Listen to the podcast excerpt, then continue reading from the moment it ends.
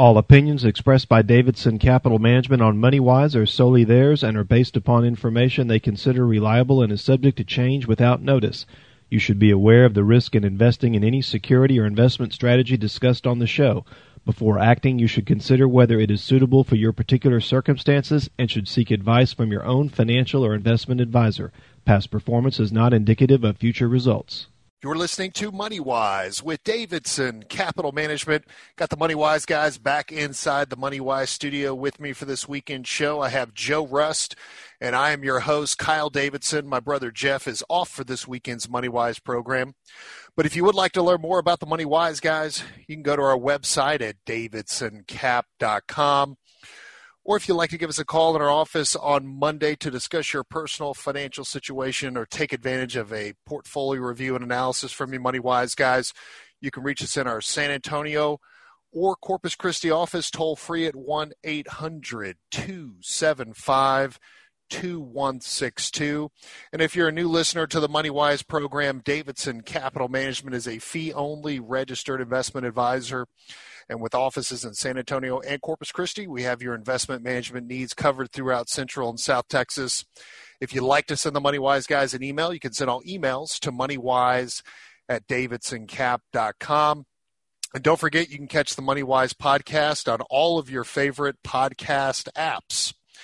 So as we kick off every weekend's MoneyWise program, I would typically turn it over to my brother Jeff to go into the numbers from Wall Street from last week. But since he's off for this weekend show, I will take over that task. So last week, the Dow Jones Industrial Average was down just a little bit over 182 points, or one half of one percent to the negative.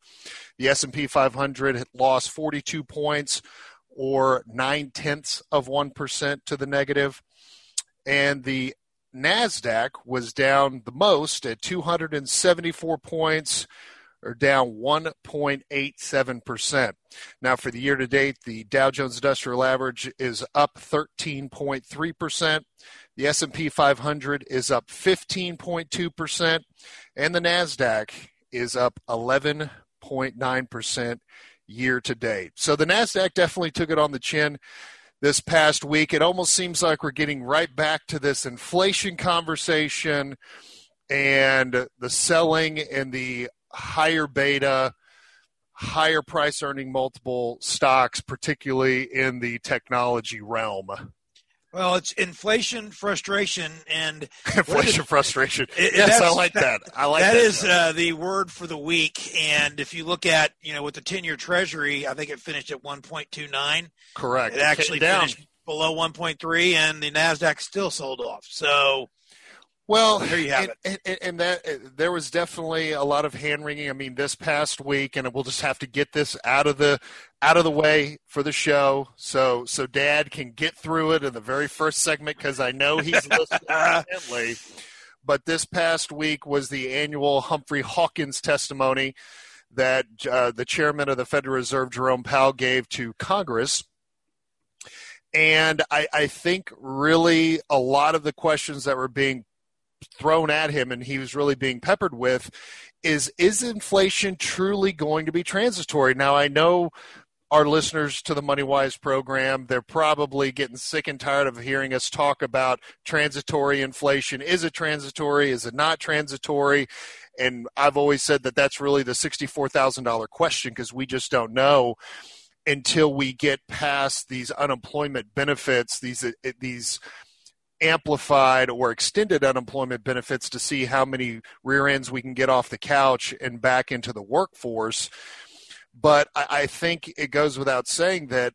Uh, you know, when you look at wage potential wage inflation and what it's going to take for employers to get people back into the workforce after these extended unemployment benefits run out, um, I think we could possibly have some more sustained longer term wage inflation, which in turn could create some longer term inflation in particular areas. But as we've always talked about on the MoneyWise program, everyone's inflation rate is different.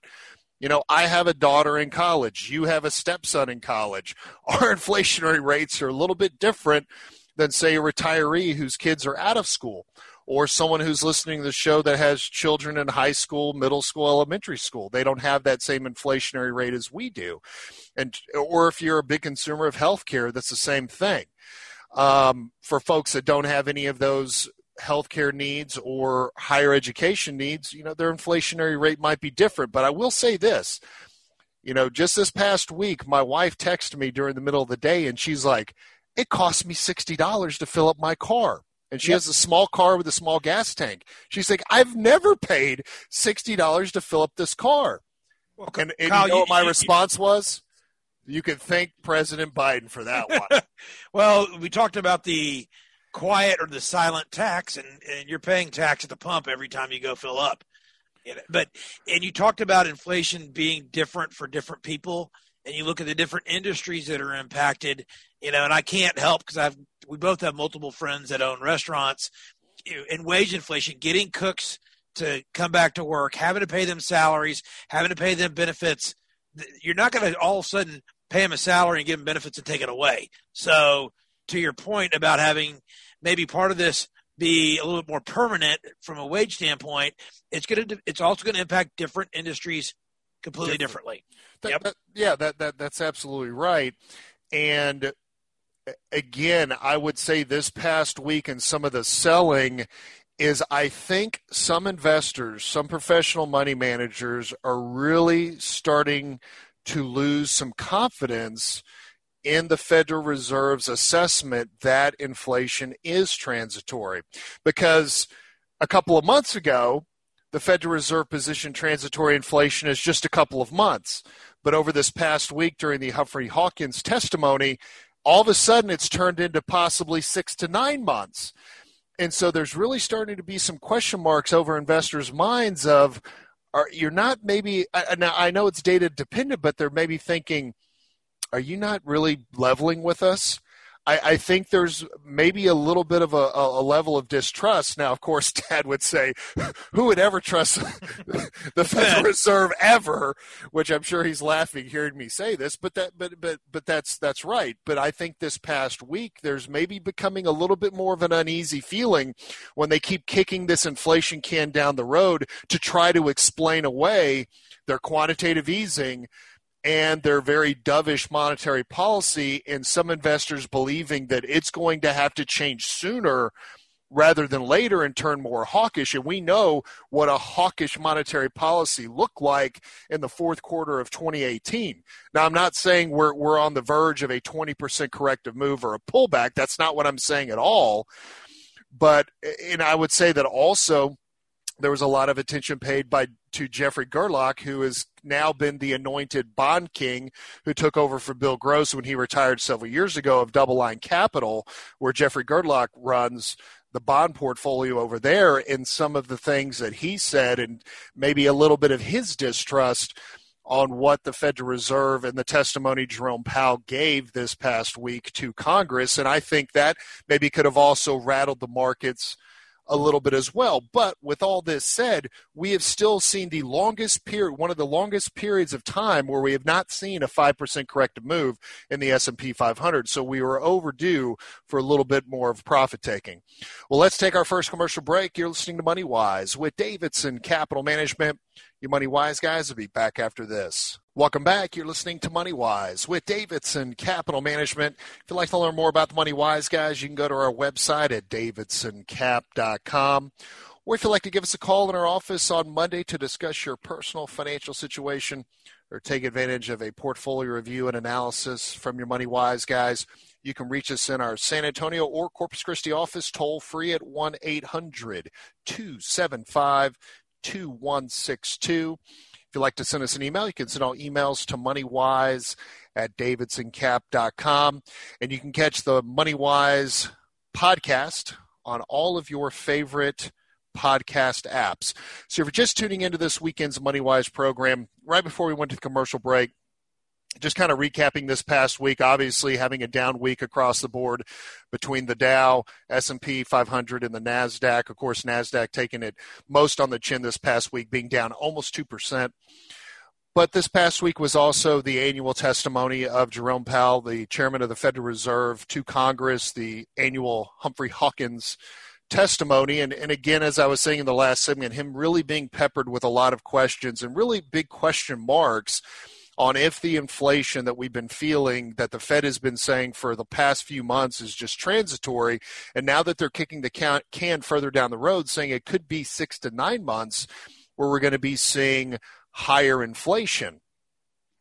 And that obviously is rallying up a little bit of market uh, is is rallying up the broader markets because in order for the Federal Reserve to combat longer term monetary inflation because price controls is one of their two big mandates full employment and price controls in order to have price controls they have to make adjustments to their monetary policy well right now the entire Federal Reserve has giant dove wings, which means it's easy monetary policy. And in order for them to turn more hawkish, they've got to tighten those purse strings. And the stock market does not typically like a hawkish monetary policy. Well, and you get into something a little bit deeper too, Kyle, with politics and how that is how involved that is with more monetary policy and who do you think wants to have easier money down the road? I'm not going to, but I did Friday. I did notice that Powell did let everybody know, hey, we still have plenty of tools in the toolbox to address inflation, which is good to know. And then what, what are those out, tools? What well, are those tools? I, I, mean, we've got overnight rates at, at zero. Yeah. You've got 120 billion dollars. He didn't. He didn't. And bond buying, 40 billion of that in mortgage-backed securities, in a housing market that is beyond on fire, and, and primarily that's due to lack of supply. So obviously, it's a seller's market to say the least, as far as being able to get the most for their home. And hopefully that will change. We have seen lumber come down dramatically in costs, but it's still up year over year. Um, and so I would just love to know what those tools are. Well, he, he mentioned it and didn't elaborate. And then you had Yellen also. Oh, here we go your your your friend Jenny Yellen, who did used to have Powell's job. I'm riveted every time she talks. I'm on the edge of my seat. You love her, you know it, and she basically said that Powell is doing a good job. So well, no, well, no, no, no, and and and I and I I want to just make this clear.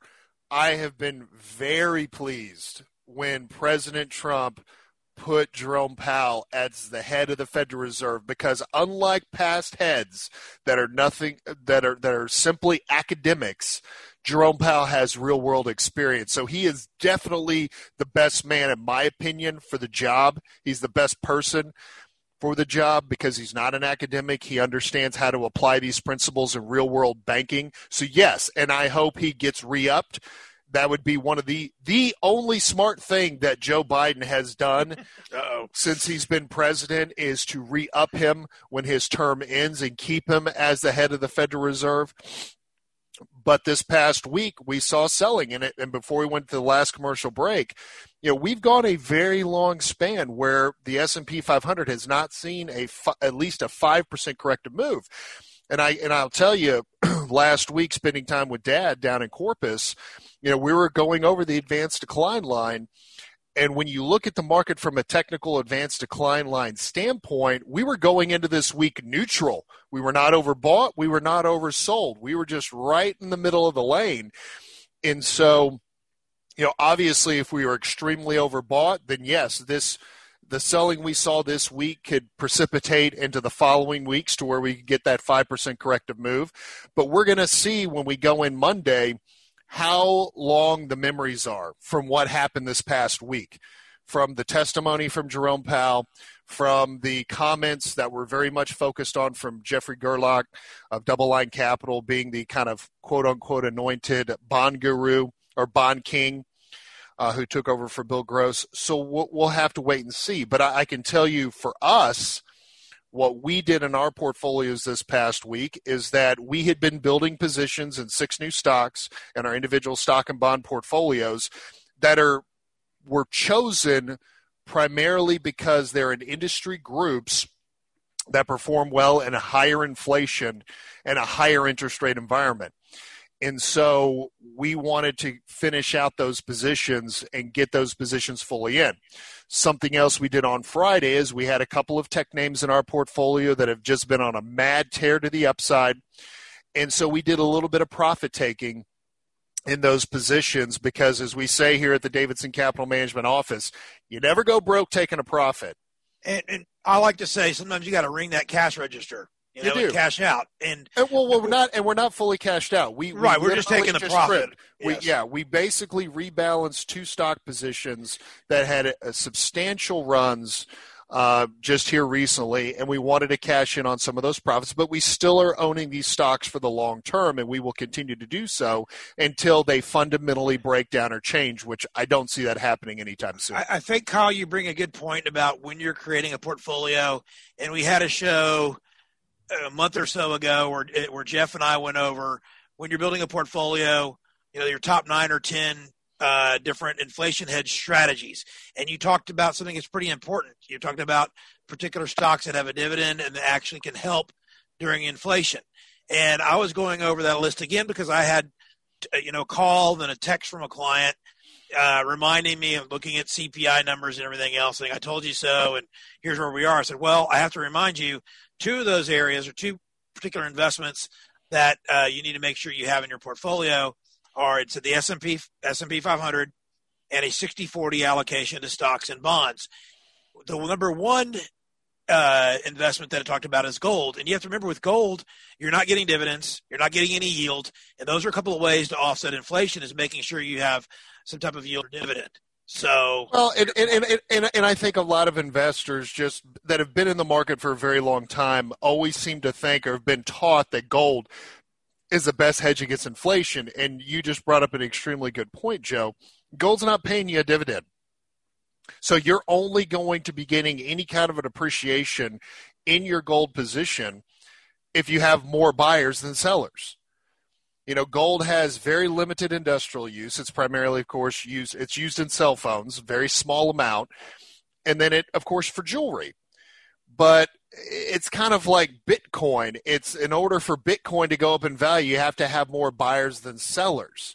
There's no real other use for it at this point in time, and it's kind of very similar to that of gold. And so we don't view gold as a great inflationary hedge. But here's the funny thing, and this is what's so kind of bass backwards as far as thinking. What's the best asset class to be in to, to combat inflation, Joe? What Stocks. is it? There you go. It's stocks. So the fact that we I think most of our listeners probably have some stock exposure.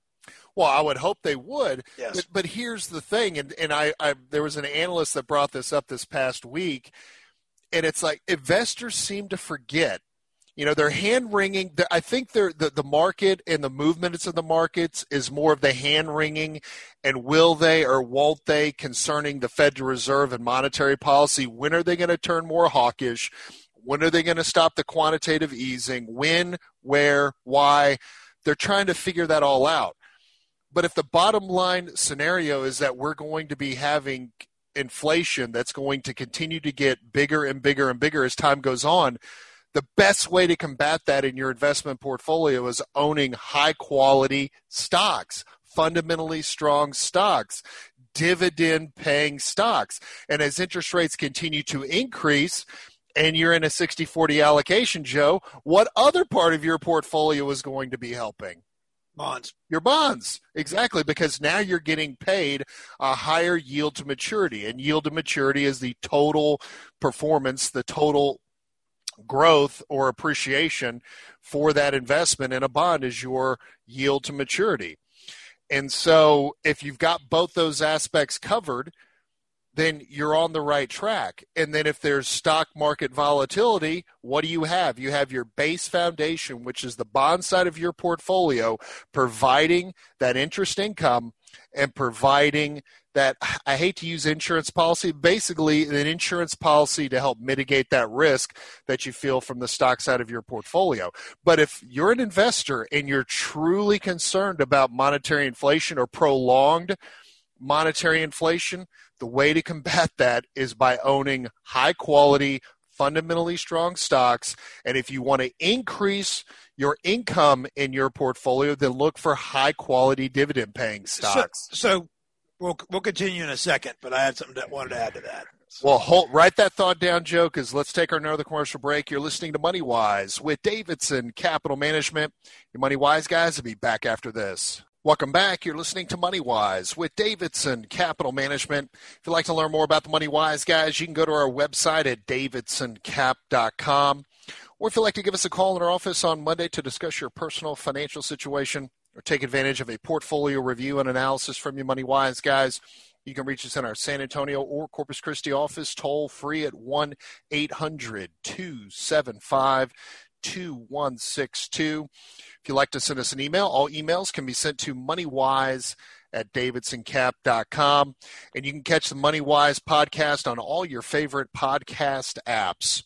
So, Joe, before we went to commercial break, if you're just tuning in to this weekend's MoneyWise program, talking about inflation, best way to combat monetary inflation is with high quality, fundamentally strong stocks. And if you want to increase your income, high quality, fundamentally strong dividend paying stocks, because we're still in historically low interest rate environment when it comes to the bond market. And Joe, you wanted to you wanted to add a point to that. Sure. It, the whole point is when you're looking at your portfolio or doing a review, especially since we're coming out of a pandemic, and I won't get into the Delta variant. Let's try to just table that until maybe next week when are, Jeff. Are you one? Are you one? Are you wanting to stir me up, Jeff? That's not. That's, yeah, Kyle's face can get really red. Our listeners can't see that, but we're not going to go there. What I'm getting at is this: if you make wholesale changes to your portfolio, and there's other types of investments that are out there that were listed in this Investopedia uh, article, there are nine assets for protection against inflation if it is transitory and you make a move to buy one of those particular investments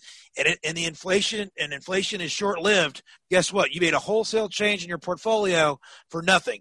So stay the course. Don't make a whole wholesale change in your portfolio.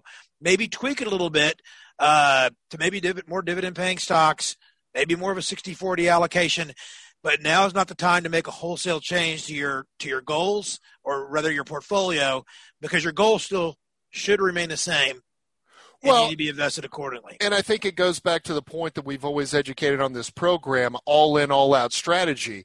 All in the market, all out of the market. It's a failed strategy. It's been proven throughout the entire history of the stock market.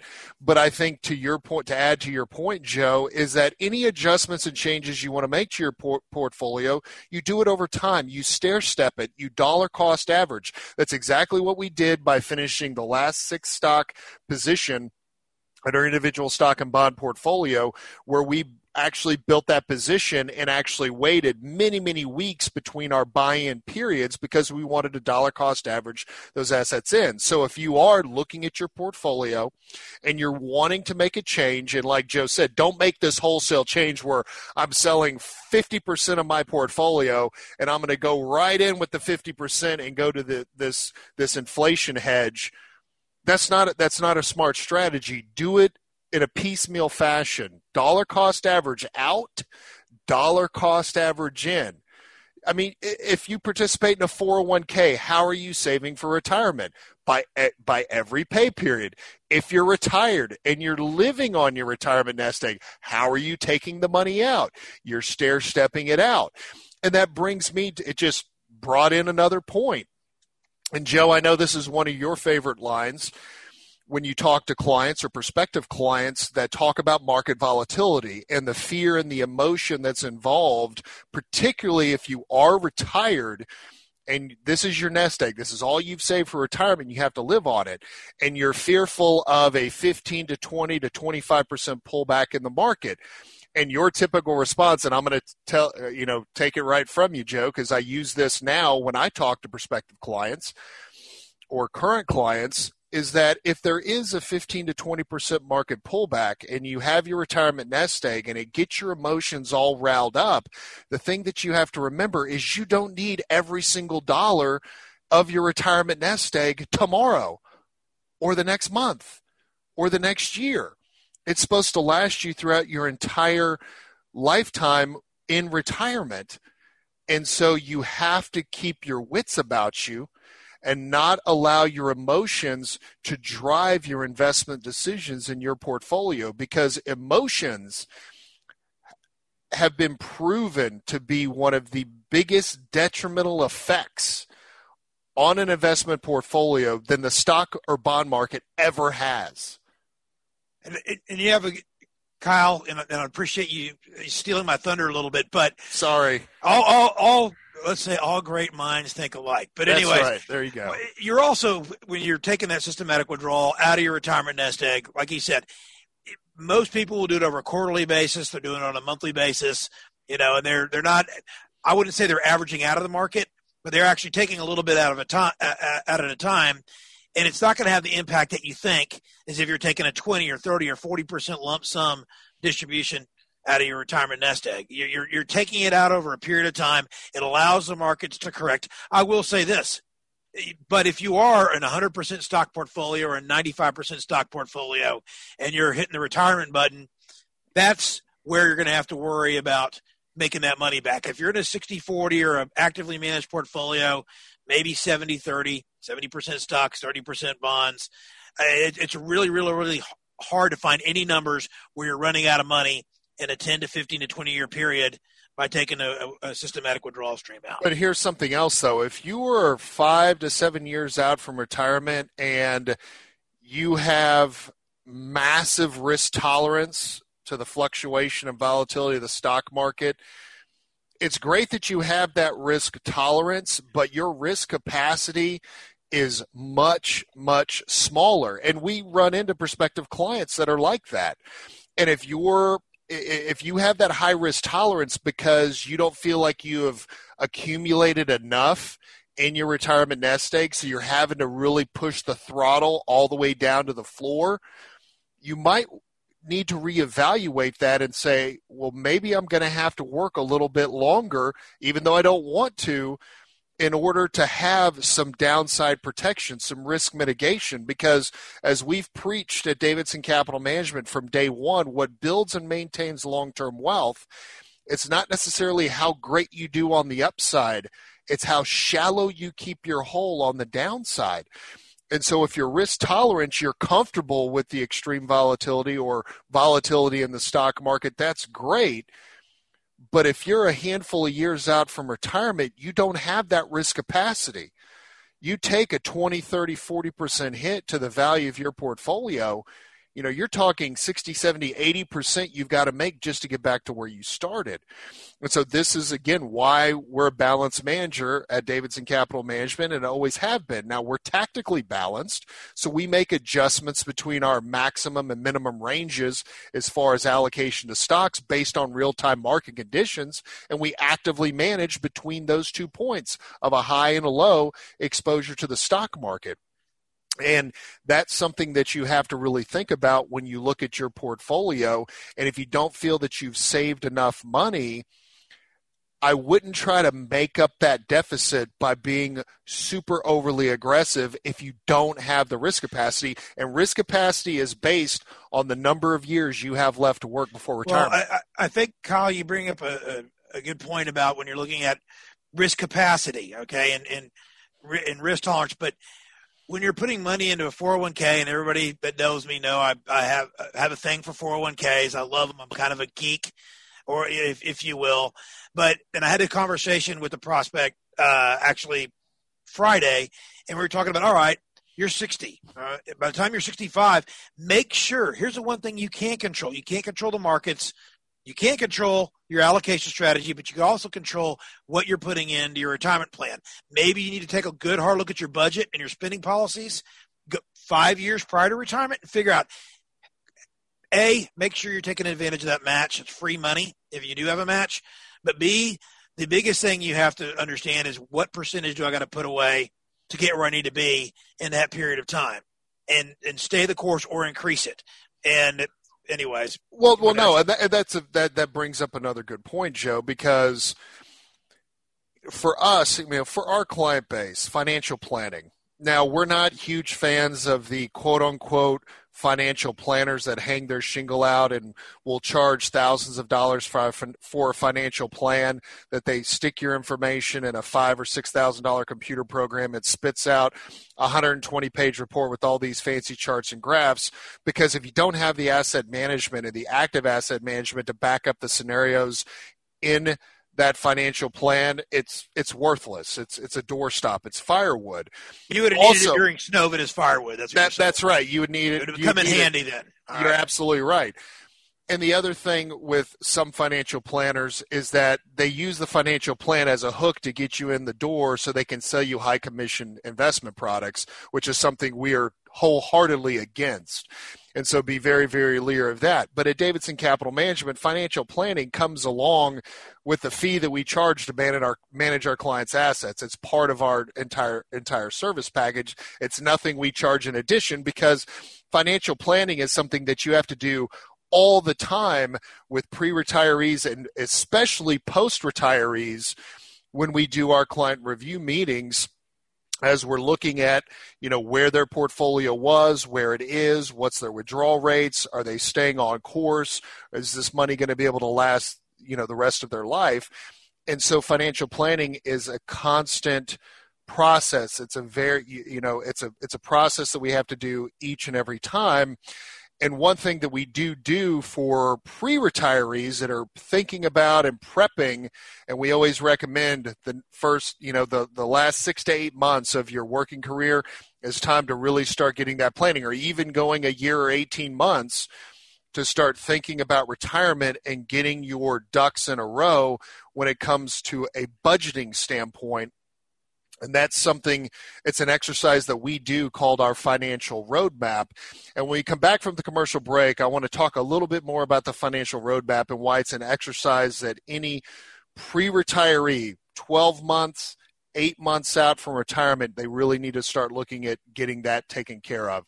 So let's do that after this. You're listening to Money Wise with Davidson Capital Management. Your Money Wise guys will be back after this. Welcome back. You're listening to Money Wise with Davidson Capital Management. If you'd like to learn more about the Money Wise guys, you can go to our website at davidsoncap.com. Or if you'd like to give us a call in our office on Monday to discuss your personal financial situation or take advantage of a portfolio review and analysis from your Money Wise guys, you can reach us in our San Antonio or Corpus Christi office toll free at 1 800 275 2162 you'd like to send us an email, all emails can be sent to moneywise at davidsoncap.com. And you can catch the Moneywise podcast on all your favorite podcast apps. So if you're just tuning into this weekend's Moneywise program, just talking about pre retirement planning. And this is something that I was doing this past week and actually two weeks ago uh, with a new with a new client of ours. And one thing that we do at Davidson Capital Management is financial planning. Financial planning is always part of the management fee that we charge our clients for managing their assets. It's kind of an all inclusive. We don't charge extra dollars to do financial planning and and you know we we have kind of our own opinion on the true financial planners that have their shingle hung out as a financial planner and what that all entails.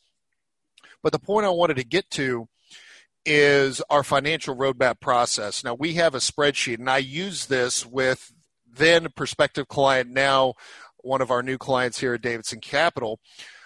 We have this very comprehensive spreadsheet where you can figure out your monthly or your annual budget.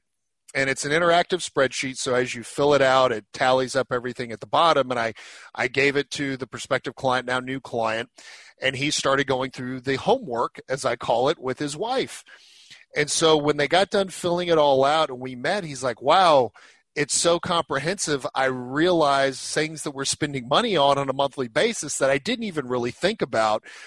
But the but your spreadsheet really helped jog our thought process to making sure that we had the most accurate uh, spending that we're doing on a monthly basis. And that's one of the first biggest steps to the financial planning because a question I get all the time is, well, how much do I need to retire? And I hate to answer a question with a question, but I answer the question with a question how much do you spend? You know, for some retirees, a half a million dollars could last them a lifetime. For some retirees, a $10 million nest egg might not last them five years. It all just depends on your monthly spending. So going through this budget homework, this spreadsheet that we provide, is a great start to really wrap your arms around how much you're spending because we've got so many automated payments nowadays, whether it's on a credit card or a check card. You don't physically have to write out a check, stick it in an envelope, stick a stamp on it, and put it in the mail. It just happens automatically. So it, it just happens like clockwork and you don't really think about it. Well, our spreadsheet and the, and the financial road mapping process we do with clients – it does jog the memory and it does bring to the forefront what you're spending on a monthly basis. Sometimes it can be very shocking. And what you're spending a month multiplied out over the year is really going to be a determining factor of whether or not your nest egg is large enough to really sustain you throughout your retirement within or in, in under our investment management philosophy. Now, a rule of thumb that we give to anyone listening to this program is if you take a look at your retirement nest egg and you take a 5% annual gross distribution from it, take that dollar amount, divide it by 12, see what it is, and compare it to your monthly spending. And if you're able to have excess from this 5% rule on your versus your monthly spending, then you're right in the wheelhouse of potentially being able to retire as long as you're able to stick to that budget pretty close. If you're nowhere close to that, then maybe it's time for you to examine what parts of your budget, what parts of your monthly spending you can start eliminating or whittling down, or having to work longer and saving more, increasing your contributions to your retirement nest eggs and one thing I do see, what I do like about the spreadsheet, it's very interactive, so you can edit certain things. You can edit inputs on different types of retirement income. I was noticing that you can have a, a line for Social Security. You can add a different line for something else. Um, but you know, I love the idea of having that roadmap and putting it together and uh, I lost my train of thought a bit. But I will say I did. That's okay. I, I, was doing it this week actually, and, and this past week, and I actually got to a client and said, "Make sure you have this down." But I think the other thing now I remember what I was going to say. A lot of retirees now are working part time. They don't have to maybe continue to work five more years. Maybe they work as a consultant. I'm seeing more people work as a consultant. You know, if you are going to do that, make sure you have a business plan for that part-time job you're going to have or if you're going to be a consultant. So that's another thing that I do see is a lot of people working part-time to fill in the gaps once they retire. Well, and, and I will say this, you know, in our 32nd year of business here at Davidson Capital, we have seen how retirement has changed over the decades. You know, it used to be people retire and that was it. They're playing golf, they're fishing, they're shopping, they're traveling, whatever they're doing seven days a week. But we're now starting to see over the last, you know, probably 10 years that retirement is transitioning. We're seeing folks retire. They're retiring from their day job to go and do what they love and that meant I mean we've seen people go back to law school in, in, their 50s. We've seen people go and become a professor in their 60s. Um, sailing instructors. I mean, we see people transition to do other jobs. We've had people retire that were just tired of shift work. They didn't want to stop working, but they just wanted to stop working shift work. Well, it, it one of the things I wanted to talk about, and it brings me back to my father when he worked for the he used to work for the San Antonio uh, Light for a while in the Express, and he'd work literally sixty hour weeks. I mean, he he worked his proverbial rear off. Then he worked as a contractor. He traveled five to six times a year. He uh, and he didn't he did not have this in his retirement plan. He made almost as much money when he retired on an annual basis, working a quarter as much as he did when he was working 60 hours a week. So you never know where that's going to lead. But the point that you were making, Kyle, earlier about having a retirement plan or a financial plan, you do not know what's going to happen with that plan. So anyways so, so, so that's why you always have to maintain flexibility this is why we hate annuities of all shapes and forms because it reduces your flexibility this is why we recommend lump sum pension rollover distributions into your IRA if you have the ability you have to maintain flexibility in your retirement you have to be malleable because life can change in the blink of an eye. And if you find yourself six, eight months, 12 months out of when you're potentially thinking about retiring and you haven't been doing the homework, you haven't been doing the financial planning, this is the opportunity, this is the chance that you pick up the phone, you give us a call at Davidson Capital at 800 275 2162 to get that plan started because the last thing you want to do is get caught behind the eight ball and not doing this homework before you finally ride off into the sunset. Well, with that, we're coming up to the top of the hour. So for listeners of 1200, listening to Money Wise on 1200 WOAI, we'd like to thank you for listening to this weekend's Money Wise program. If you'd like to catch the second hour, you can go to our website at davidsoncap.com or catch the second hour on our podcast. For listeners of MoneyWise in Corpus Christi on 1360 KKTX, stay tuned because when we come back from the top of the hour break, we'll be diving into the second hour of this weekend's MoneyWise program and continuing with investor education. So stay tuned and we'll do that after this. You're listening to MoneyWise with Davidson Capital Management.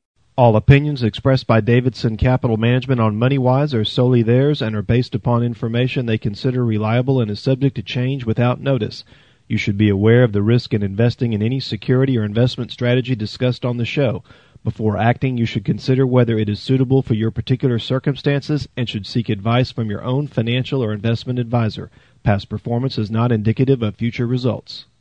Welcome back. You're listening to Money Wise with Davidson Capital Management. Got my father John, my brother Jeff. I'm your host, Kyle Davidson, and we are heading into the second hour of this weekend's Money Wise program. Now, if you'd like to learn more about the Money Wise guys, you can go to our website at davidsoncap.com. Or if you'd like to give us a call in our office on Monday to discuss your personal financial situation, you can reach us in our Corpus Christi office at 906 0070 or toll free at 1 800 275 2162. And if you'd like to send us an email, you can send all emails to moneywise at davidsoncap.com. If you missed the first hour of MoneyWise, you can go to our website at davidsoncap.com. Click on the radio show link where you can listen to today's show as well as past MoneyWise programs.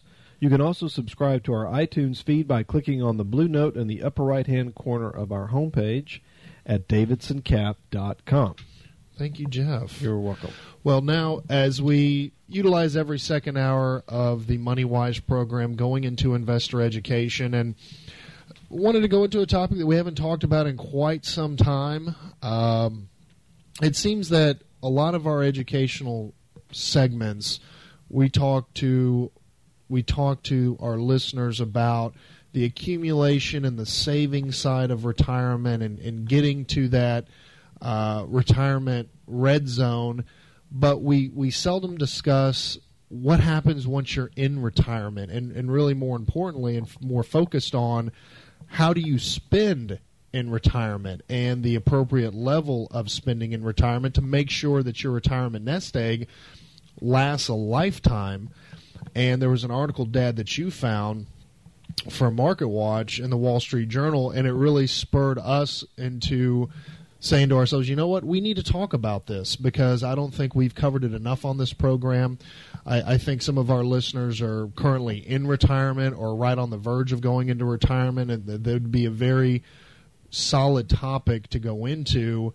So our listeners can start doing their own planning. And what I what I call it when I work with our clients or prospective clients I call it financial road mapping. That's just the the name I've given it uh, myself as far as what we do for our current clients, for prospective clients as they're transitioning into retirement, just to give them an idea of this is your nest egg, this is what you're projected to need to take out on a monthly basis and on an annual basis, and this is what can happen to your assets as you go through retirement. But there was a survey that was done in this article, and the title of the article is The Surprising Amount Retirees Spend. And this article really kind of goes in two different directions. It, it kind of it, it, goes into the direction of retirees not really spending hardly anything of their retirement nest egg because they're terrified to spend well, a single dollar. They're concerned about outliving their money. They're concerned about that, but then there's the other side of the coin of retirees going I don't want to use the word nuts, but spending a little bit more than they should and actually upsizing and because again, looking at a sizable amount of assets, let's say you retire you've accumulated a million, 1.5 million, $2 million, that it gives them a sense of security that, hey, I can go from a 1,000 square foot house, I want to build me a new 3,500 square foot house in retirement because I have all of these assets, and not realizing what kind of significant impact that can make on their nest egg. And so there was a survey done uh, back in February, and they found that not only are some retirees not downsizing, but 30% of these retirees that they surveyed have actually upsized their lifestyle and have I mean, upsized that's a their, their, surprising number. their, their and have upsized their homes and their lifestyle. I, was quite surprised seeing a 30% increase. Now, granted, this is their sample size. It's not a huge sample size, but again, it's an interesting statistic that 30% of these retirees were upsizing um, as they as they moved into retirement.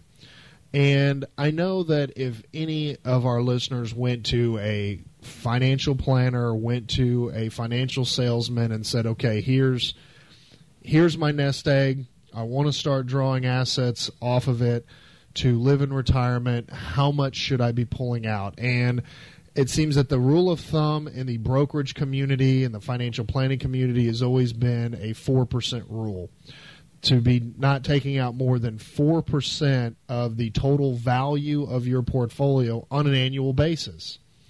Now, at Davidson Capital Management, being that we're in our 26th year of business, we have a little bit different experience because we have proof of our management philosophy and how it is performed in good markets, bad markets, higher interest rate environments, and, and of course, the horribly low interest rate environment we're currently in. And we have found that you know our clients have been able to average between a six and seven percent withdrawal rate on an annual basis and not encroach on their principal assets that they invested with us over the lifetime of the account and we utilize client number one that's been with us 26 plus years and what they've been able to withdraw from their account and have not only taken out more than they originally invested with us but actually have more in their account than what they originally invested with us. So we know that our philosophy works because we have proof. We have the numbers to prove it. Um, but that 4% rule has been used by the financial service industry for many, many years. But now, because of the extremely low interest rate environment, some of some folks in the financial service industry are now changing that withdrawal rate to between 2 and 3%. I mean, that's just that's insane, really. That is low. Well, in our opinion, the way we viewed this, this the four percent rule, as as you talked about, Kyle, being used by our uh, competitors in on Wall Street, we've kind of looked at it as they're trying to keep the bar as low for themselves as possible.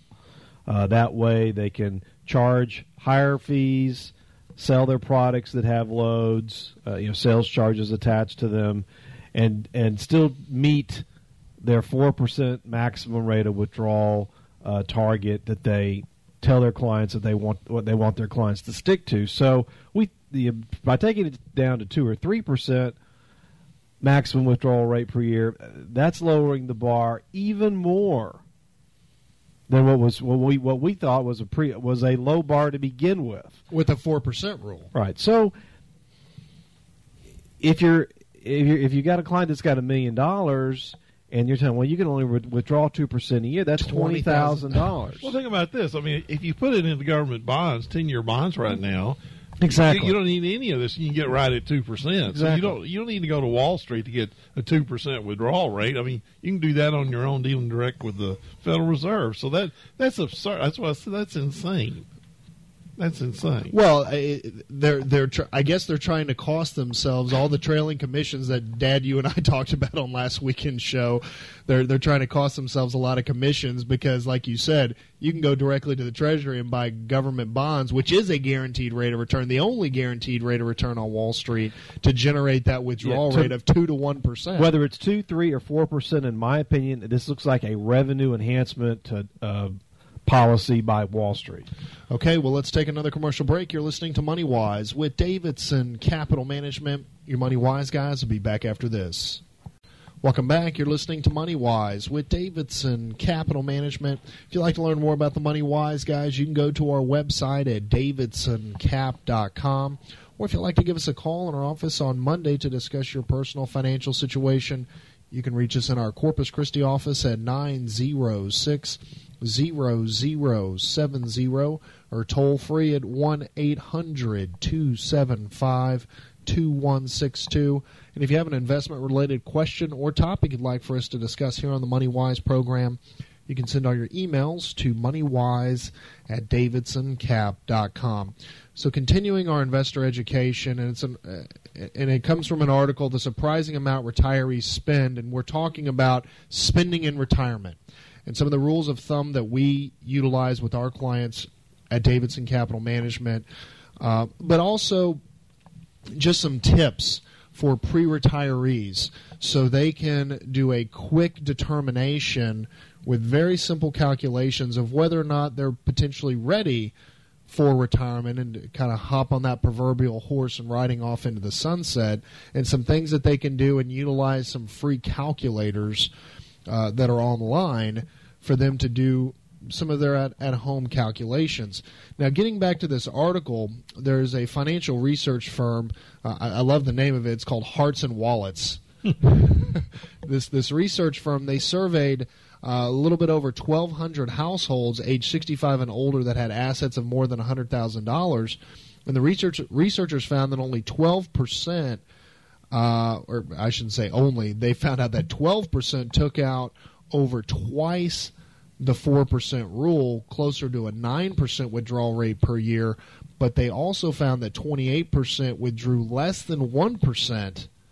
And some of these folks surveyed didn't remove any assets at all from their retirement assets. Now, I would be assuming that these folks either have a taxable assets and outside accounts because most likely they would be asking if it's IRAs or pensions or what have you, or they have traditional defined benefit plans and getting their pension payment. They decided not to take the cash lump sum option, which is what we recommend to any retiree at Davidson Capital Management to take that lump sum distribution from your pension so you gain control of those assets, or their lifestyle is so modest that their Social Security payments are more than covering their daily living expenses.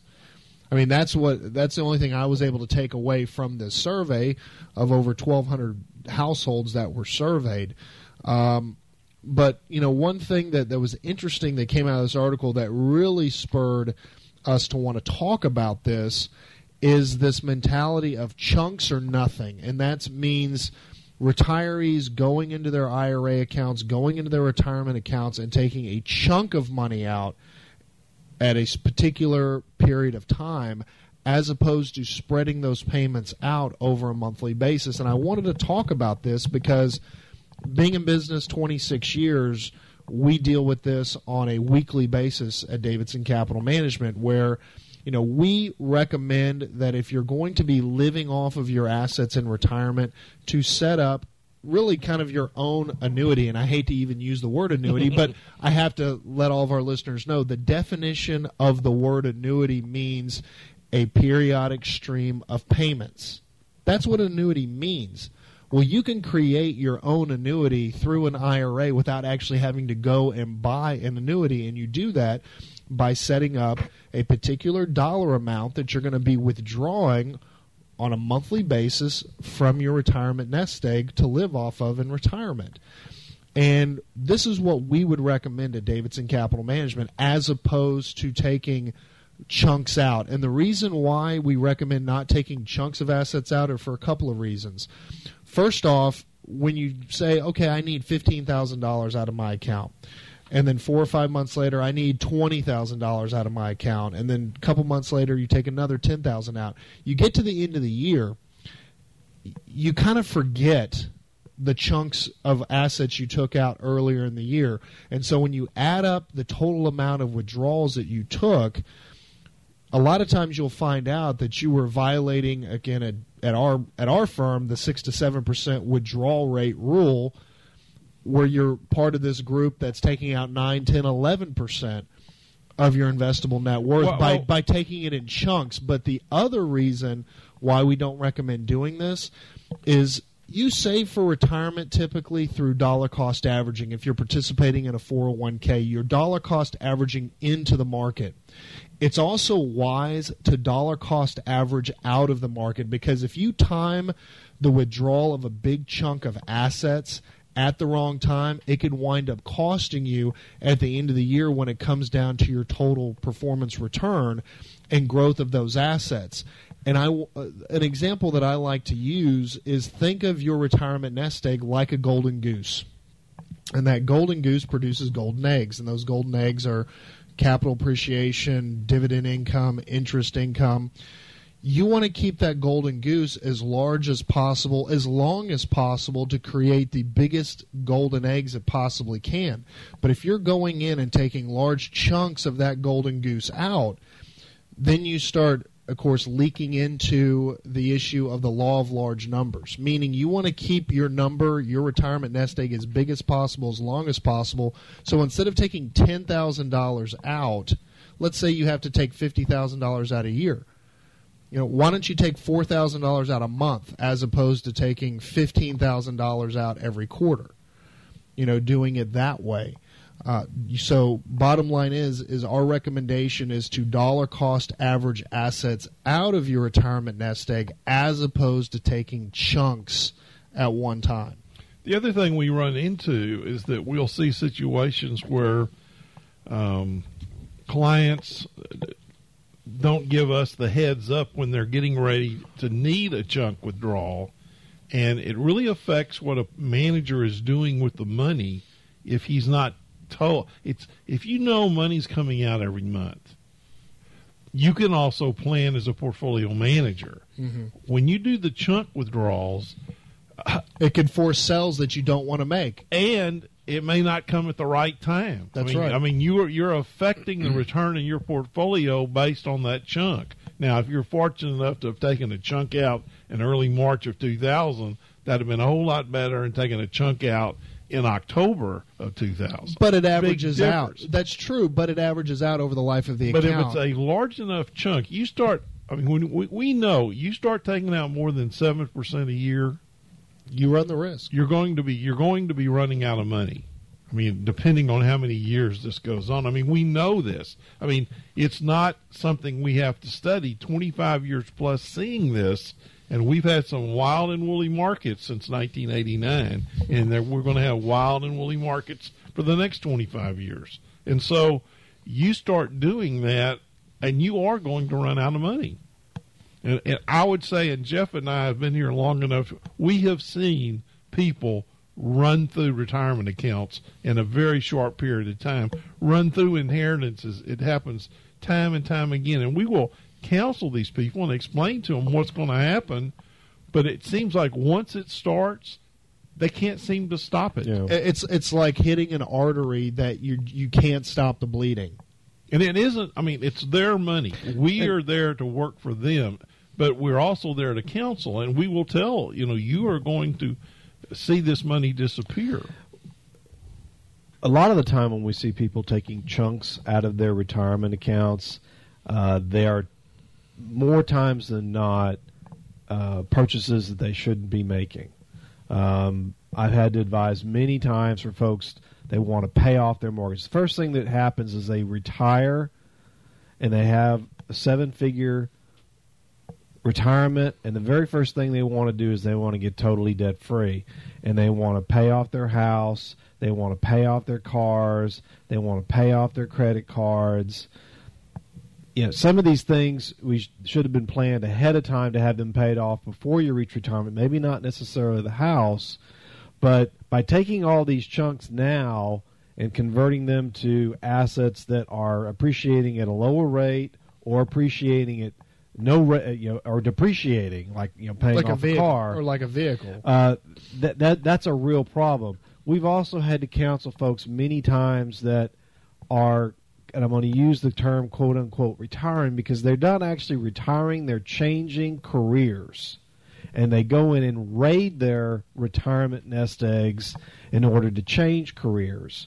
And I've had several situations where clients would take out 50 or 60% of their money or more to start a new business, change careers, and the the, the problem that we have as as long term planners uh, of of retirement nest eggs is that is this new endeavor going to replace this money that you're taking out in a short period of time? If you change careers at 50 years old, you know, and you're 10, 12 years away from retirement and you take a million dollar portfolio down to $500,000, are you going to be able to replace that $500,000 in 10 years in this new endeavor to restore your retirement back to where it was before?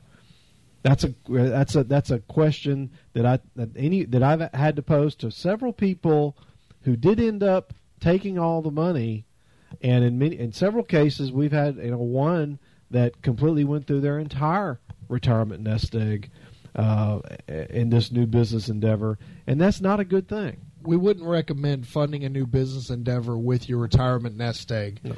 You should go out and, and find other forms of financing, and if you can't get it, maybe you shouldn't be going into that business venture. Well, we're coming to the bottom of the hour break. You're listening to Money Wise with Davidson Capital Management.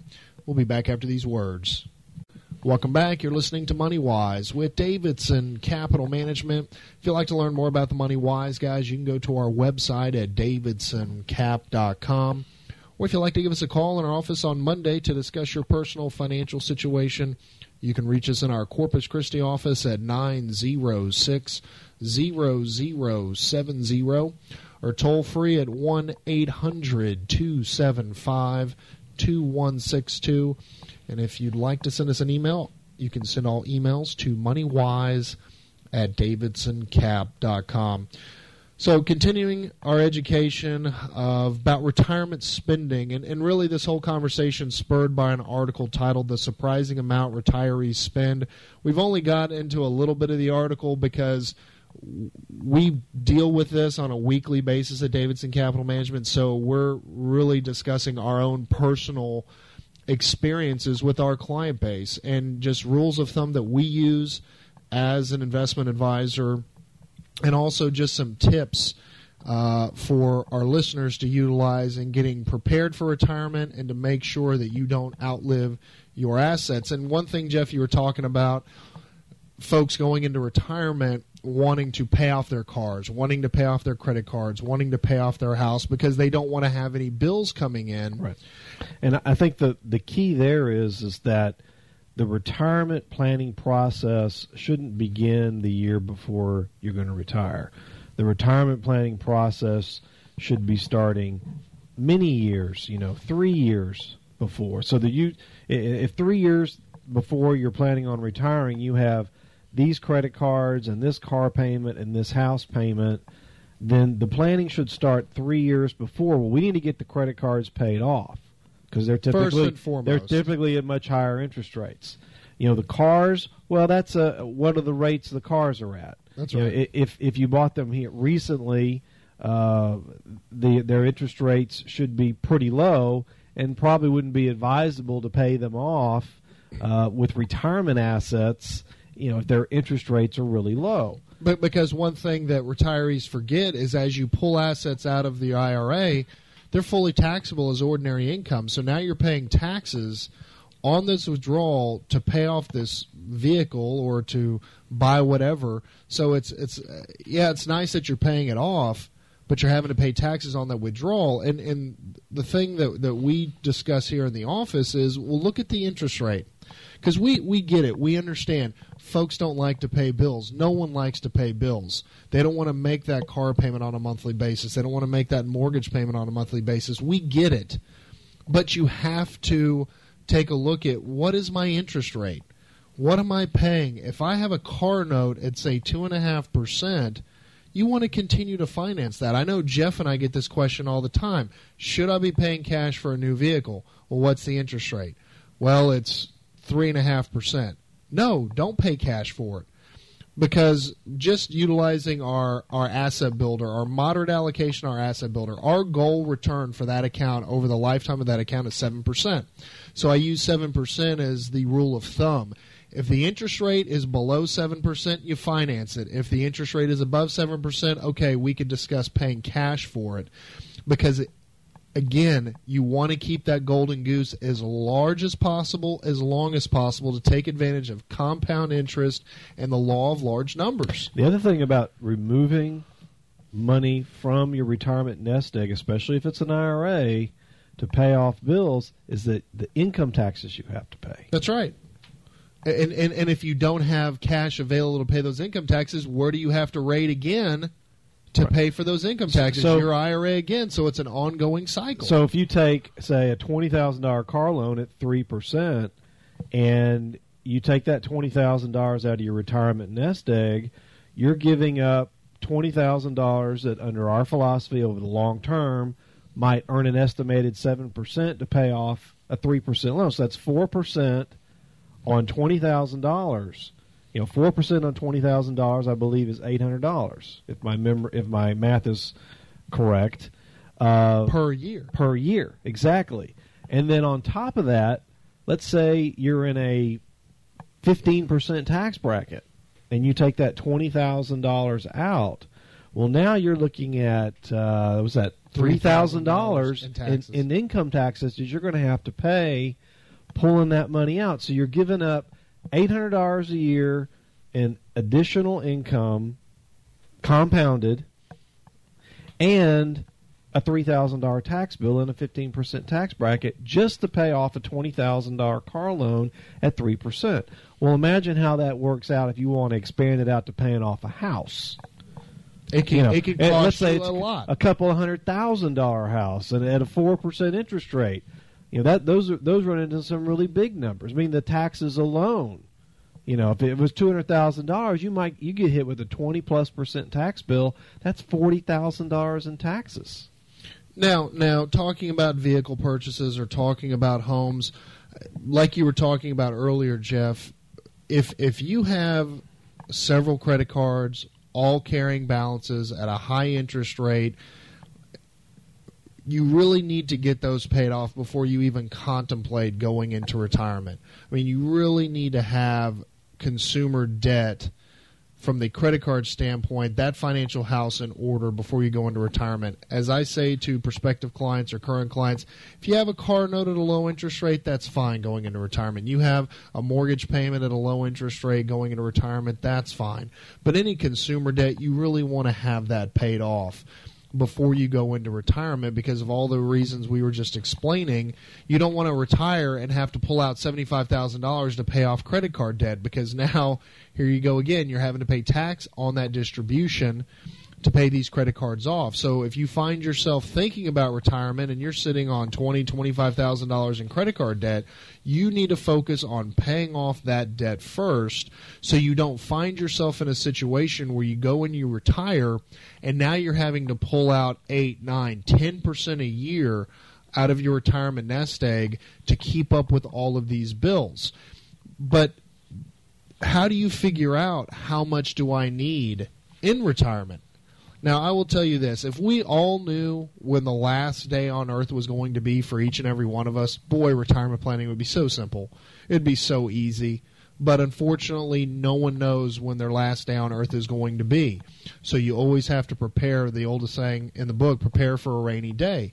So, what you need to do, and what we recommend, is if you want to maintain your lifestyle, as, as I say to prospective clients, if you're used to eating steak three times a week, don't think that once you go into retirement you're going to be eating PB and J and rice and beans three times a week instead of steak. So we recommend to take 12 months of your spending and average them out. Add up 12 months, and if you haven't if you don't keep good records and you're thinking about retirement, you need to start keeping a record every month of what you're spending for your cell phone, your electricity, your water, your entertainment, food, uh, all of your expenses. You add up 12 months, divided by 12, you get your average. And once you have that average, you multiply by 12 again. That is your withdrawal rate per year that you need to take out in order to maintain that lifestyle. Now, if that dollar amount divided by how much you've saved is greater, that withdrawal rate is greater than, say, 7%, then you need to either A, lower your living expenses somehow, or B, you need to work longer and you need to save more. And again, there's financial calculators. There's a website called financialcalculators.com. I absolutely love this website. You can utilize it for free. It has so many calculators and so many different consumer finance and retirement planning arenas. It will blow your mind. And it's a and it's a website that I use very very often. In fact, I used it today. So utilize financialcalculators.com, but you need to sit down and do this work. Don't just go into retirement blindly and figure out what you're going to need to be spending on a monthly basis and that's what we would recommend is taking monthly withdrawals not chunks you have to get out of the chunk mentality and we understand emergencies arise where you do have to tap in more than than what you are taking out on a monthly basis. We get that. But don't make it a habit. I was going to say the the key to managing retirement assets to me comes down to one word flexibility. absolutely. And flexibility means that your retirement assets are not invested in instruments that take that away yeah that that reduce your ability to withdraw if an unforeseen event comes comes you know happens and i'm kind of laying this at the feet of non-publicly traded REITs or private placements or annuities of all different kinds or even taking a defined benefit payment from a traditional pension. That would be something else. Right. Taking a traditional roll, pension. Yeah, roll instead of taking the lump sum, you roll. You just go on and say, "I'm going to take the pension," and that's it. Because once you lock yourself into taking that pension payment, You're done. you you that's the that's it. You're only getting that amount of money for the rest of your life, for the rest of your life and your spouse's life, and then once those two ex- typically once once if you choose the right the, the particular option where you get you get a pension payment for your lifetime and your wife gets a pension payment for her lifetime, there's no other assets going to the uh, estate.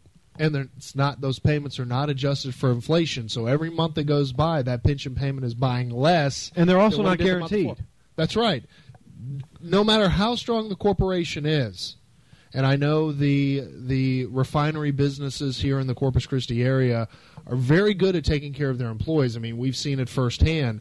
But there are no guarantees in life, and when you have your pension and you're taking those pension payments, and if that pension goes insolvent, very bad things can happen. And we'll talk about that when we come back from our last commercial break. You're listening to Money Wise with Davidson Capital Management. We'll be back after this. Welcome back. You're listening to Money Wise with Davidson Capital Management. If you'd like to learn more about the Money Wise guys, you can go to our website at davidsoncap.com.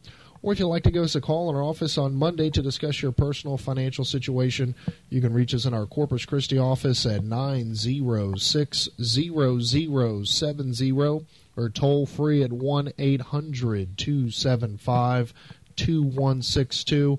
And if you'd like to send us an email, you can send all emails to moneywise at davidsoncap.com.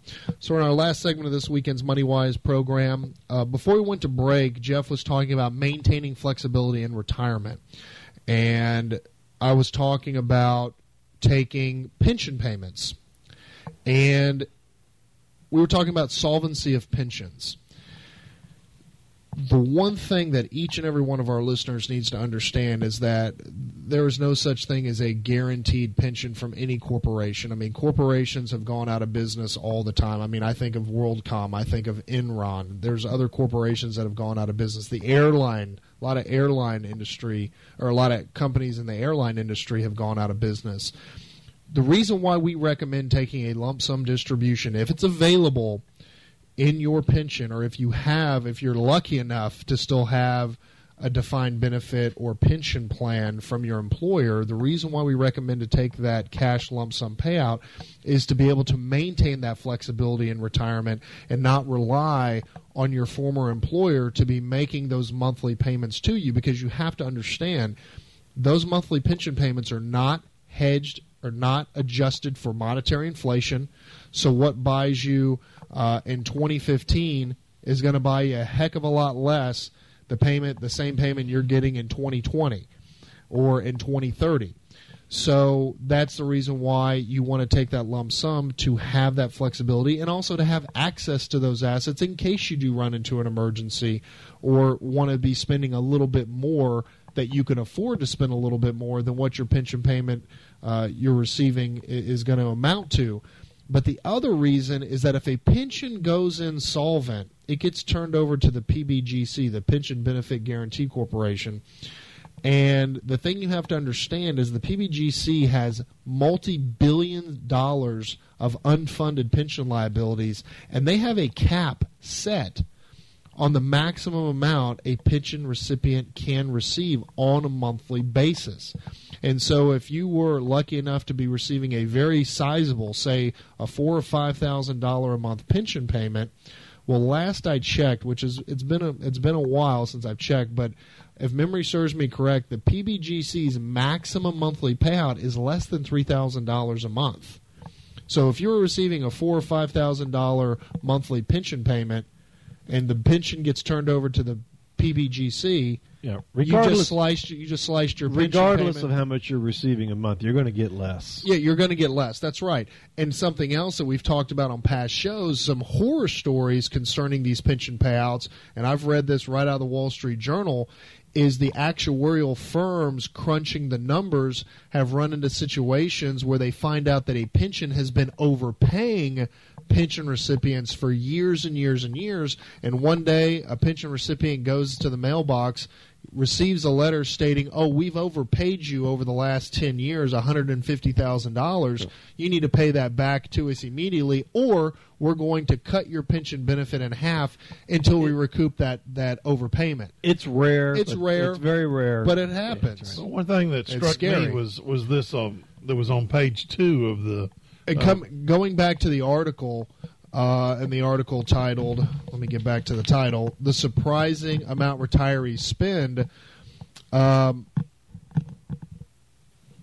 the roadmap for policymakers and Americans' view of the retirement crisis from the National Institute of Retirement Security found that in a survey of 801 Americans, 67% said that they'd be willing to take less in salary increases today. today in exchange for guaranteed income in retirement. And again, this goes right this is laid right to the feet of this pension benefit, this the secure the secure feeling you get from receiving that monthly check from a pension or from an annuity and unfortunately these payments are not adjusted for monetary inflation and we constantly talk about monetary inflation on the money wise program because not enough folks in the financial service industry are talking about it. Monetary inflation is the silent killer to the value of your retirement nest egg. Well, what what I see here when I see people wanting to take less salary today for this guaranteed amount Quote, of money quote unquote guarantee. in the future, and the one thing you don't want to do is whatever that payment you're getting at age 65 or 66, you're not going to like it at age 78, 79. I, I I will guarantee you that. oh, you're using the G Yeah, word. yeah, that's the guarantee. The guarantee is you're, You're not gonna like it. You're not going to like that amount of money ten years down the road. The one thing I'm, you know, I'm only seventy. I'm not, I'm not, you know, I, I'm not retired, retired. But the one thing that Jeff said that is is the most important word is that flexibility. You cannot give up flexibility. And here's people saying, "Oh, if you just pay me less money I'm, today, I'm willing to give take You know, less money try- and give up flexibility. and give up flexibility. No, no. I mean, this. this But is- that's fear talking, Dad. See, Right. that's the thing. This is fear. These 67% of these 801 people surveyed, this is fear. This is This the sixty-seven percent that the annuity community focuses on. That's right. These are the fearful people that we've talked about last year on a show, the Dalbar study of overly emotional investors constantly remembering their losses and their failures and not remembering their victories. And because of the 24 hour news cycle, because of the volatility that's here to stay on Wall Street, it's never going away. and I don't think it's ever going to get any better. You know what I would like to The- do if I was retiring, if I thought in terms of guaranteed, create a laddered government bond portfolio knowing that interest rates are going up in the future and that guaranteed amount is going to be going up in the future. And guaranteed by the federal government. Instead of taking salary increases in exchange for a guaranteed income in retirement, how about they keep the same salary but contribute more to their 401ks and build up their 401k nest eggs and stop being so fearful about day-to-day movements in the stock markets or what this pundit is, say, is saying and that pundit is saying and just pay yourself more in, in, in accumulating retirement assets now because taking a accepting a lower salary for in exchange for a guaranteed income in retirement that's baloney. You, the the what it's it's just never that this guaranteed income in retirement is not going to be enough to fund a, comf- uh, comfortable retirement. retirement for for most people. It's just not.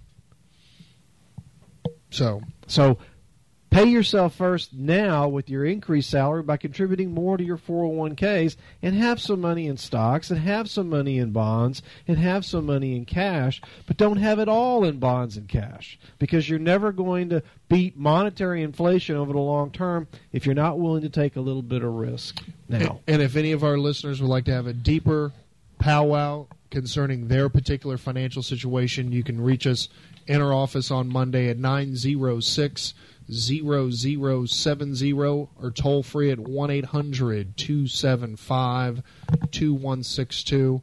And with that, from my father, John, and my brother, Jeff, this is Kyle Davidson saying, Have a fantastic weekend into your financial health. We will talk to you next week.